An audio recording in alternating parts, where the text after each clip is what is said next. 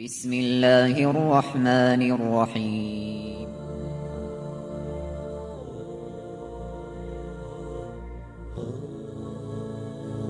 الرحمن العزيز الرحيم القوي السلام الكريم العظيم البصير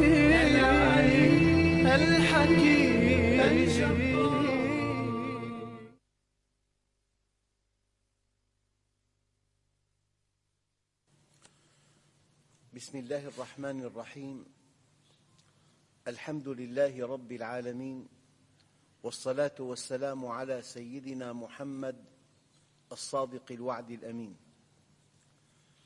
اللهم أخرجنا من ظلمات الجهل والوهم إلى أنوار المعرفة والعلم ومن وحول الشهوات إلى جنات القربات. أيها الإخوة الكرام لا زلنا في اسم العزيز. والعزيز يعني المعز كأن تقول الأليم أي المؤلم. هذا معنى آخر. العزيز هو المعز. كأن تقول هذا شيء أليم أي مؤلم. وقد قال الله عز وجل قل اللهم مالك الملك. تؤتي الملك من تشاء وتنزع الملك ممن تشاء وتعز من تشاء وتذل من تشاء بيدك الخير. الإعزاز خير والإذلال خير. إيتاء الملك خير ونزعه خير لأن الله سبحانه وتعالى كماله مطلق. عجبت لأمر المؤمن إن أمره كله خير إن أصابته سراء شكر فكان ذلك له خير وإن أصابته ضراء صبر فكان ذلك له خير وليس ذلك لغير المؤمن. لم يقل بيدك الخير والشر. قال بيدك الخير. لأن إيتاء الملك خير وانتزاعه خير لحكمة بالغة بالغة. والإعزاز خير والإذلال خير. لكن الله سبحانه وتعالى يذل ليعز ويخفض ليرفع ويأخذ ليعطي. هذه الأسماء الحسنى كما قال بعض العلماء ينبغي أن تذكر مثنى مثنى. الضار النافع يضر لينفع ويخفض ليرفع ويأخذ ليعطي ويذل ليعز. فمن أسماء الله تعالى العزيز أي المعز. لكن ما الطريقة العملية لإعزاز الإنسان؟ الله عز وجل بينها. قال تعالى للذين أحسنوا الحسنى وزيادة ولا يرهق وجوههم قتر ولا ذلة. متى تكون عزيزاً؟ يعني بالتطبيق العملي. تكون عزيزاً إذا كنت محسناً. حينما تكون طبيباً وتراجع الدراسات التي أتقنتها وتسأل المريض هل عندك حساسية من هذا الدواء أما إن لم تسأله وأصابته صدمة ولم تكن قد أعلمته فأنت مسؤول.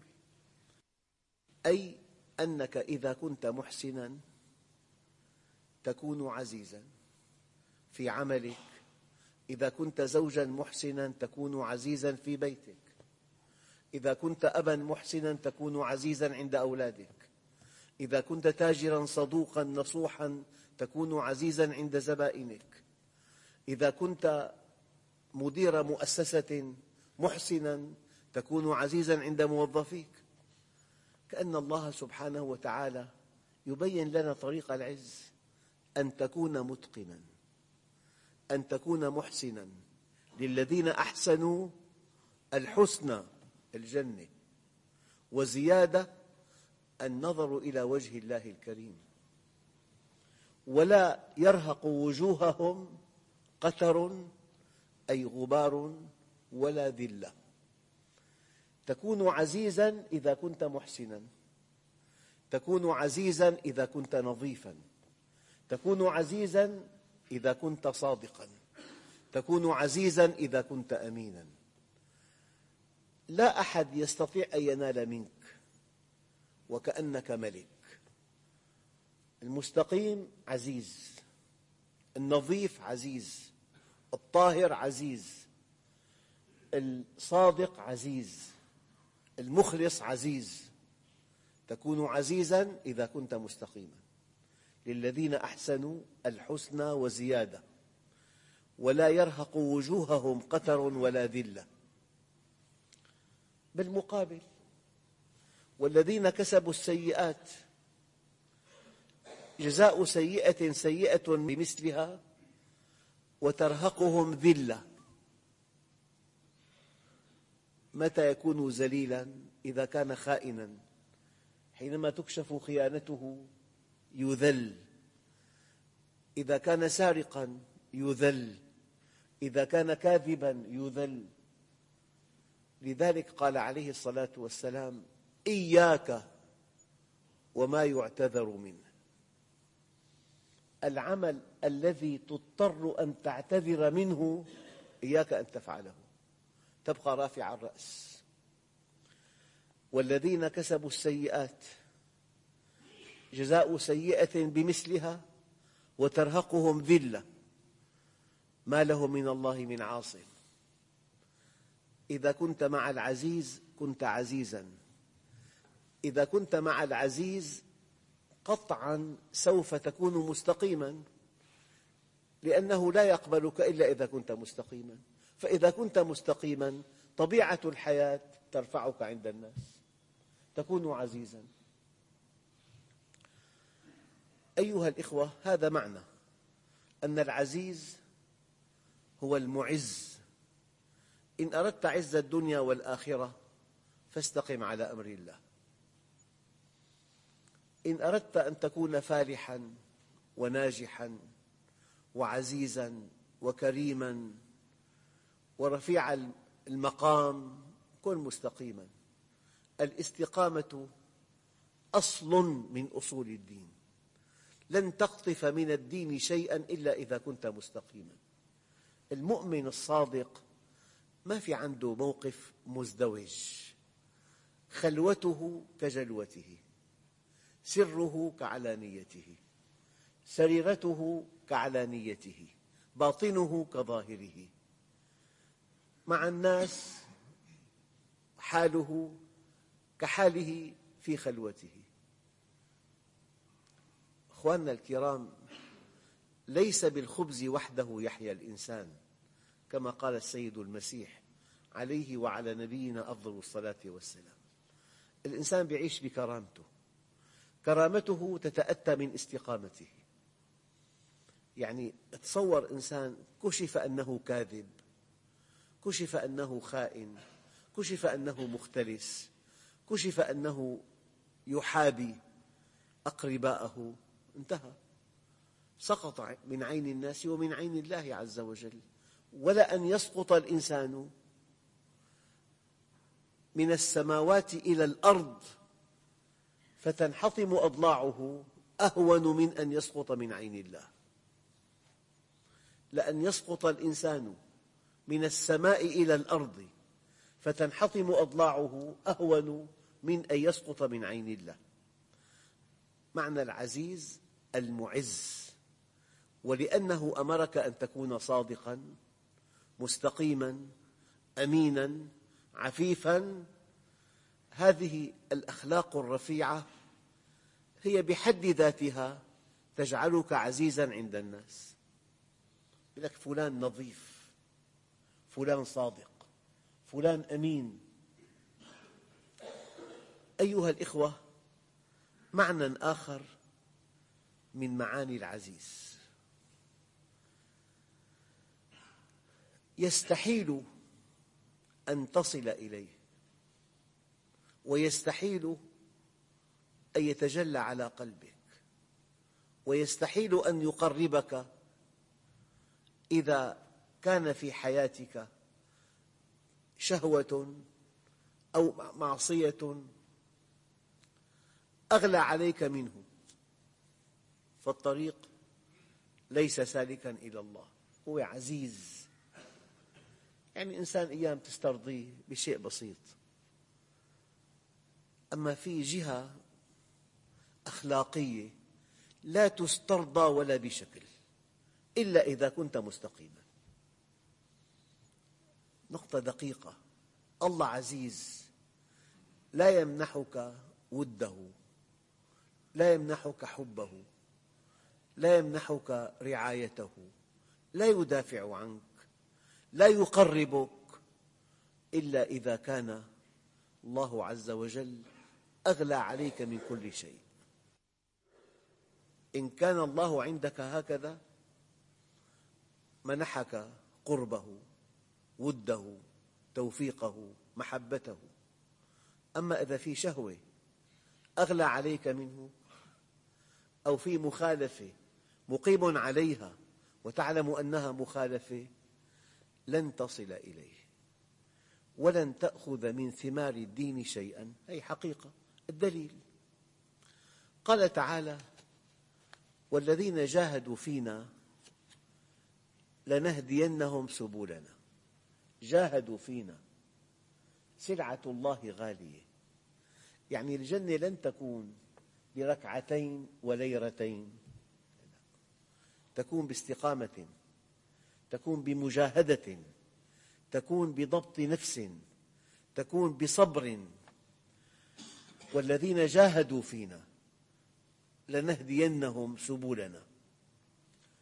آية أخرى لن تنالوا البر حتى تنفقوا مما تحبون. تنفق من وقتك الثمين تنفق من مالك العزيز. تنفق من خبرتك. أما أنه أن تطمع بجنة عرضها السماوات والأرض وأنت حريص على المال حريص على الراحة حريص على ألا تضع نفسك في موضع محرج ولا تعبأ بأي عمل صالح. ليس هذا من شأن المؤمن. لكن الآية التي توضح هذا المعنى بشكل جلي. هي قوله تعالى قل إن كان آباؤكم. والله هذه الآية أيها الإخوة تقسم الظهر. قل إن كان آباؤكم. يعني الأب غني وقوي أمر ابنه بمعصية. فالابن من شدة حرصه على أن يأخذ من مال أبيه وأن يبقى مقربا إليه فعصى الله إرضاء لأبيه. هذا المعنى. قل إن كان آباؤكم وأبناؤكم من أجل أن تجعله رفيع الشأن في المجتمع أكلت المال الحرام. كان ابنه أغلى عنده من الله. قل إن كان آباؤكم وأبناؤكم وإخوانكم من أجل أن تكون عندهم كبيراً المجتمع فاسد المجتمع منحل فمن أجل أن تكون عندهم كبيراً عصيت الله وأرضيتهم. قل إن كان آباؤكم وأبناؤكم وإخوانكم وأزواجكم تحبها كثيرا طلبت منك طلبا يغضب الله. فمن أجلها أغضبت الله عز وجل. مرة كان الحسن البصري رحمه الله تعالى وهو من من التابعين الكبار عند والي البصرة. جاءه توجيه هذا الوالي من الخليفة لو أنه نفذه لأغضب الله عز وجل. ولو أنه لم يعبأ بهذا التوجيه لأغضب الخليفة فعزله. فوقع كما يقال في حيص بيص كان عنده الإمام الحسن البصري. قال له ماذا أفعل؟ والله أيها الإخوة أجابه إجابة يجب أن تكون منهجا لكل واحد منا. منهج. قال له إن الله يمنعك من يزيد ولكن يزيد لا يمنعك من الله. أيام الإنسان من أجل ابنه يرتكب كل المعاصي والآثام يسافر إلى بلد بعيد ويستقر هناك ويتجنس وينسى أن يتصل بأبيه في العامين مرة. يتزوج لأنه عصى الله من أجله فكان رد ابنه هكذا. قل إن كان آباؤكم وأبناؤكم وإخوانكم وأزواجكم وعشيرتكم مكانتك في المجتمع. الآن وأموال اقترفتموها. وتجارة تخشون كسادها. يعني تكون في بضاعة محرمة بس ربحها عالي جدا. ومساكن ترضونها مغتصب بيت. يعني أي شيء في الدنيا بيت مكانة منصب آه، مكسب إن كانت هذه الأشياء أحب إليكم من الله ورسوله وجهاد في سبيله فتربصوا. يعني الطريق إلى الله ليس سالكا. هو عزيز لأنه الله عز وجل. حينما تستسلم له كليا حينما تخضع له كليا حينما تؤثره على كل شيء ترى من الخيرات والرفعة والمكانة والشأن والراحة والتوازن والسعادة والاستقرار والشعور بالأمن والشعور بالتفوق ما لا يوصف. فتربصوا حتى يأتي الله بأمره والله لا يهدي القوم الفاسقين. حقيقة دقيقة في الدين. أن تجمع بين الدين والدنيا أن تجمع بين الدين وبين مخالفات وتجاوزات في الدنيا بإمكانك تصلي لكن لن تستطيع أن تتصل بالله. بإمكانك أن تحج بيت الله الحرام لكن لن تستطيع أن تكون مقبلا على الله. بإمكانك أن تصوم رمضان. هذه العبادات الشعائرية بإمكانك أن تؤديها أداء تاما. أما إذا كان هناك شهوة أو معصية أو انحراف أغلى عليك من الله فاعلم علم اليقين أن الطريق إلى الله ليس سالكا. هذه الآية. أعيدها مرة ثانية. قل إن كان آباؤكم وأبناؤكم وإخوانكم وأزواجكم وعشيرتكم وأموال اقترفتموها وتجارة تخشون كسادها ومساكن ترضونها أحب إليكم من الله ورسوله وجهاد في سبيله فتربصوا حتى يأتي الله بأمره والله لا يهدي القوم الفاسقين. الله عزيز إن أخلصت له إن خضعت له إن استسلمت له إن وضعت تحت قدمك كل حظوظك ترى شيئا لا يوصف. ترى القرب ترى الحب ترى التوفيق ترى التأييد ترى النصر. ترى التوازن ترى السعادة ترى الطمأنينة. فإن آثرت عليه شيئا فالطريق إليه ليس سالكا.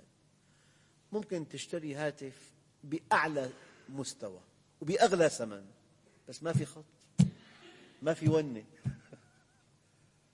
لن يكون الخط حارا إلا باستقامتك على أمر الله.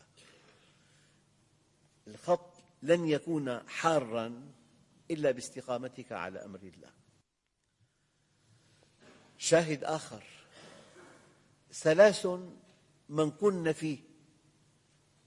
وجد بهن حلاوة الإيمان. الإيمان له حلاوة. أو هناك حقائق وهناك حلاوة. الحقائق واضحة جدا. أركان الإسلام أركان الإيمان أحكام الصلاة الصوم الحج الزكاة. يسهل حفظها ويسهل أن تعلمها أيضا. أما حلاوة الإيمان شيء لا يصدق. حلاوة الإيمان يجعلك بطلا. حلاوة الإيمان يجعلك تضع تحت قدمك كل حظوظ الدنيا. سيدنا خبيب قبل أن يصلب قبل أن يصلبه المشركون سألوا أبو سفيان دققوا. أتحب أن يكون محمد مكانك وأنت معافى في أهلك؟ قال خبيب والله سيموت بعد قليل. والله ما أحب أن أكون في أهلي أمام زوجتي وأولادي وفي بيتي ومستقر ومرتاح وعندي عافية الدنيا ونعيمها. النعيم في زهور في أنواع منوعة من الفواكه في كل الأجهزة الكهربائية بالبيت. بيت مساحته واسعة إطلالته جميلة أمامك زوجتك شابة في ريعان الشباب أولاد. والله ما أحب أن أكون في أهلي وفي ولدي وعندي عافية الدنيا ونعيمها ويصاب رسول الله بشوكة. فقال أبو سفيان ما رأيت أحدا يحب أحدا كحب أصحاب محمد محمدا هذا الإيمان. حينما يستوي عندك التبر والتراب تكون مؤمنا. المليون مثل الليرة. في شبهة تركلها بقدمك. حلاوة الإيمان إلى ثمن ثمنها طاعة الله عز وجل. ثلاث من كن فيه وجد بهن حلاوة الإيمان. أن يكون الله ورسوله دققوا أحب إليه مما سواهما. كيف؟ هو طبعا لو سألت مليار وخمسمائة مليون مسلم ألا تحب الله أكثر من كل شيء؟ يقول له طبعا أعوذ بالله. هذا كلام. أن يكون الله في قرآنه والنبي في سنته حينما تتعارضا مع مصلحتك أن تؤثر جانب الله عز وجل وجانب رسوله عندئذ تذوق حلاوة الإيمان أن يكون الله في قرآنه والنبي في سنته. أحب إليك مما سواهما عندئذ تذوق حلاوة الإيمان. يعني مرة ثانية ألا إن سلعة الله غالية؟ ألا إن سلعة الله غالية؟ نحن في الدنيا يا أخوان. حتى تكتب جنب اسمك دال فقط. دال.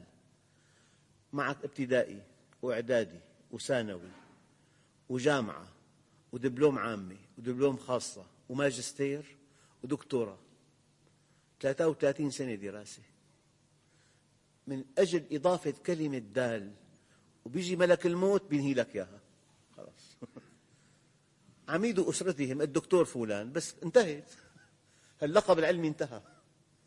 فمن أجل أن تكون مؤمنا من أجل أن تصل إلى جنة عرضها السماوات والأرض هذا يحتاج إلى جهد كبير. ثلاث من كن فيه وجد بهن حلاوة الإيمان أن يكون الله ورسوله أحب إليه مما سواهما عند التعارض عند التعارض. وأن يحب المرء لا يحبه إلا لله وأن يكره أن يعود في الكفر بعد إذ أنقذه الله منه كما يكره أن يلقى في النار. أيها الإخوة من معاني العزيز من ضلت العقول في بحار عظمته وكلت الألسنة عن وصف كمالاته. هذا المعنى عبر عنه النبي صلى الله عليه وسلم فقال سبحانك لا نحصي ثناء عليك. أنت كما أثنيت على نفسك. سبحانك. الآن أيها الإخوة كلما تواضعت لله تزداد عزا. كلما تواضعت لله تزداد عزا. علاقة عكسية. وكلما ترفع الإنسان وتكبر وضعه الله عز وجل. لذلك يقول عليه الصلاة والسلام في الحديث الصحيح لو دعيت إلى كراع يعني أقل أنواع الضيافة قدم غنم. لو دعيت إلى كراع أو ذراع لأجبت ولو أهدي إلي كراع أو ذراع لقبلت. في تواضع. سيدنا الصديق له خدمة لجارته له جارة عجوز كان يحلب لها الشياه. فلما أصبح خليفة المسلمين دخل الحزن على هذا البيت لأن هذه الخدمة سوف تنتهي. في صبيحة اليوم الأول من تسلمه الخلافة طرق باب العجوز فقالت لابنتها افتح الباب يا بنيتي. فلما رجعت إليها قالت من الطارق؟ قالت جاء حالب الشاة يا أمة. قالت إنه أمير المؤمنين. جاء حالب الشاة. أمير المؤمنين يحلب الشياه لجارته العجوز. كلما تواضعت لله زادك عزا. وكلما تكبرت وضعك. سيدنا عمر دخل رسول عامله على أذربيجان إلى المدينة ليلا. كره أن يطرق بابه. فتوجه إلى المسجد. سمع رجلا في الليل وفي الظلام يناجي ربه ويقول يا ربي هل قبلت توبتي فأهنئ نفسي أم رددتها فأعزيها؟ قال له من أنت يرحمك الله؟ قال له أنا عمر. قال له أمير المؤمنين ألا تنام الليل؟ قال أنا إن نمت ليلي كله أضعت نفسي أمام ربي وإن نمت نهاري أضعت رعيتي. دعاه إلى البيت. أتأكل عندنا أم مع فقراء المسلمين؟ قال له عندك. في فرق كبير جدا طبعا. قال له يا أم المؤمنين ماذا عندك من طعام؟ قالت له والله ما عندنا إلا خبز وملح. قال لها هاتيه لنا.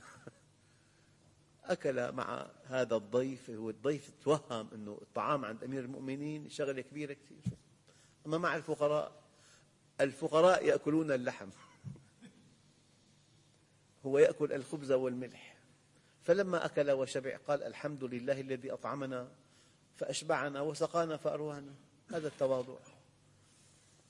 بقى كان في مجاعة خاطب بطنه قال له قرقر أيها البطن أو لا تقرقر.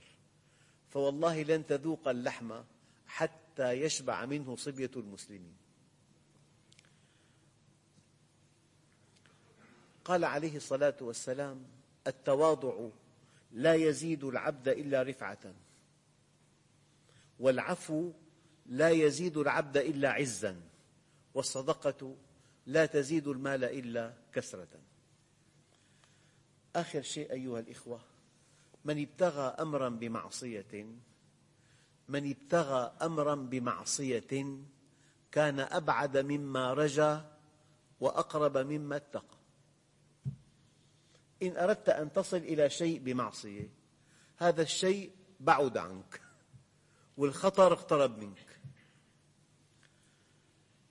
لكن الحقيقة الدقيقة لن تكون عزيزا إلا إذا كنت موحدا. فإن لم تكن موحدا يمتلئ القلب خوفا عندئذ تنبطح من شدة الخوف. لن تكون عزيزا. إلا إذا كنت موحدا. وما تعلمت العبيد أفضل من التوحيد. اجعل لربك كل عزك يستقر ويثبت فإذا اعتززت بمن يموت فإن عزك ميت. الموحد يرى أن يد الله فوق أيديهم. يرفع رأسه. ما بينافق ما بيتذلل ما بيتضعضع ما بيساوم. الموحد رقم صعب. الموحد ما له ثمن. أما أي إنسان آخر له ثمن. وكل إنسان له ثمن. لمجرد أن يكون لك ثمن أنت انتهيت كإنسان. مبلغ معين يبدل قناعتك. انتهيت. أما الموحد رقم صعب. ليس له ثمن. والله يا عم لو وضعوا الشمس في يميني والقمر في شمالي على أن أترك هذا الأمر ما تركته. حتى يظهره الله أو أهلك دونه. اسم العزيز أيها الإخوة يهب المؤمن العزة والكرامة والمؤمن حينما يطيع الله عز وجل يكون عزيزا. والحمد لله رب العالمين. بسم الله الرحمن الرحيم. الحمد لله رب العالمين. والصلاة والسلام على سيدنا محمد الصادق الوعد الأمين. اللهم أعطنا ولا تحرمنا أكرمنا ولا تهنا آثرنا ولا تؤثر علينا أرضنا وارض عنا. وصلى الله على سيدنا محمد النبي الأمي وعلى آله وصحبه وسلم والحمد لله رب العالمين الفاتح.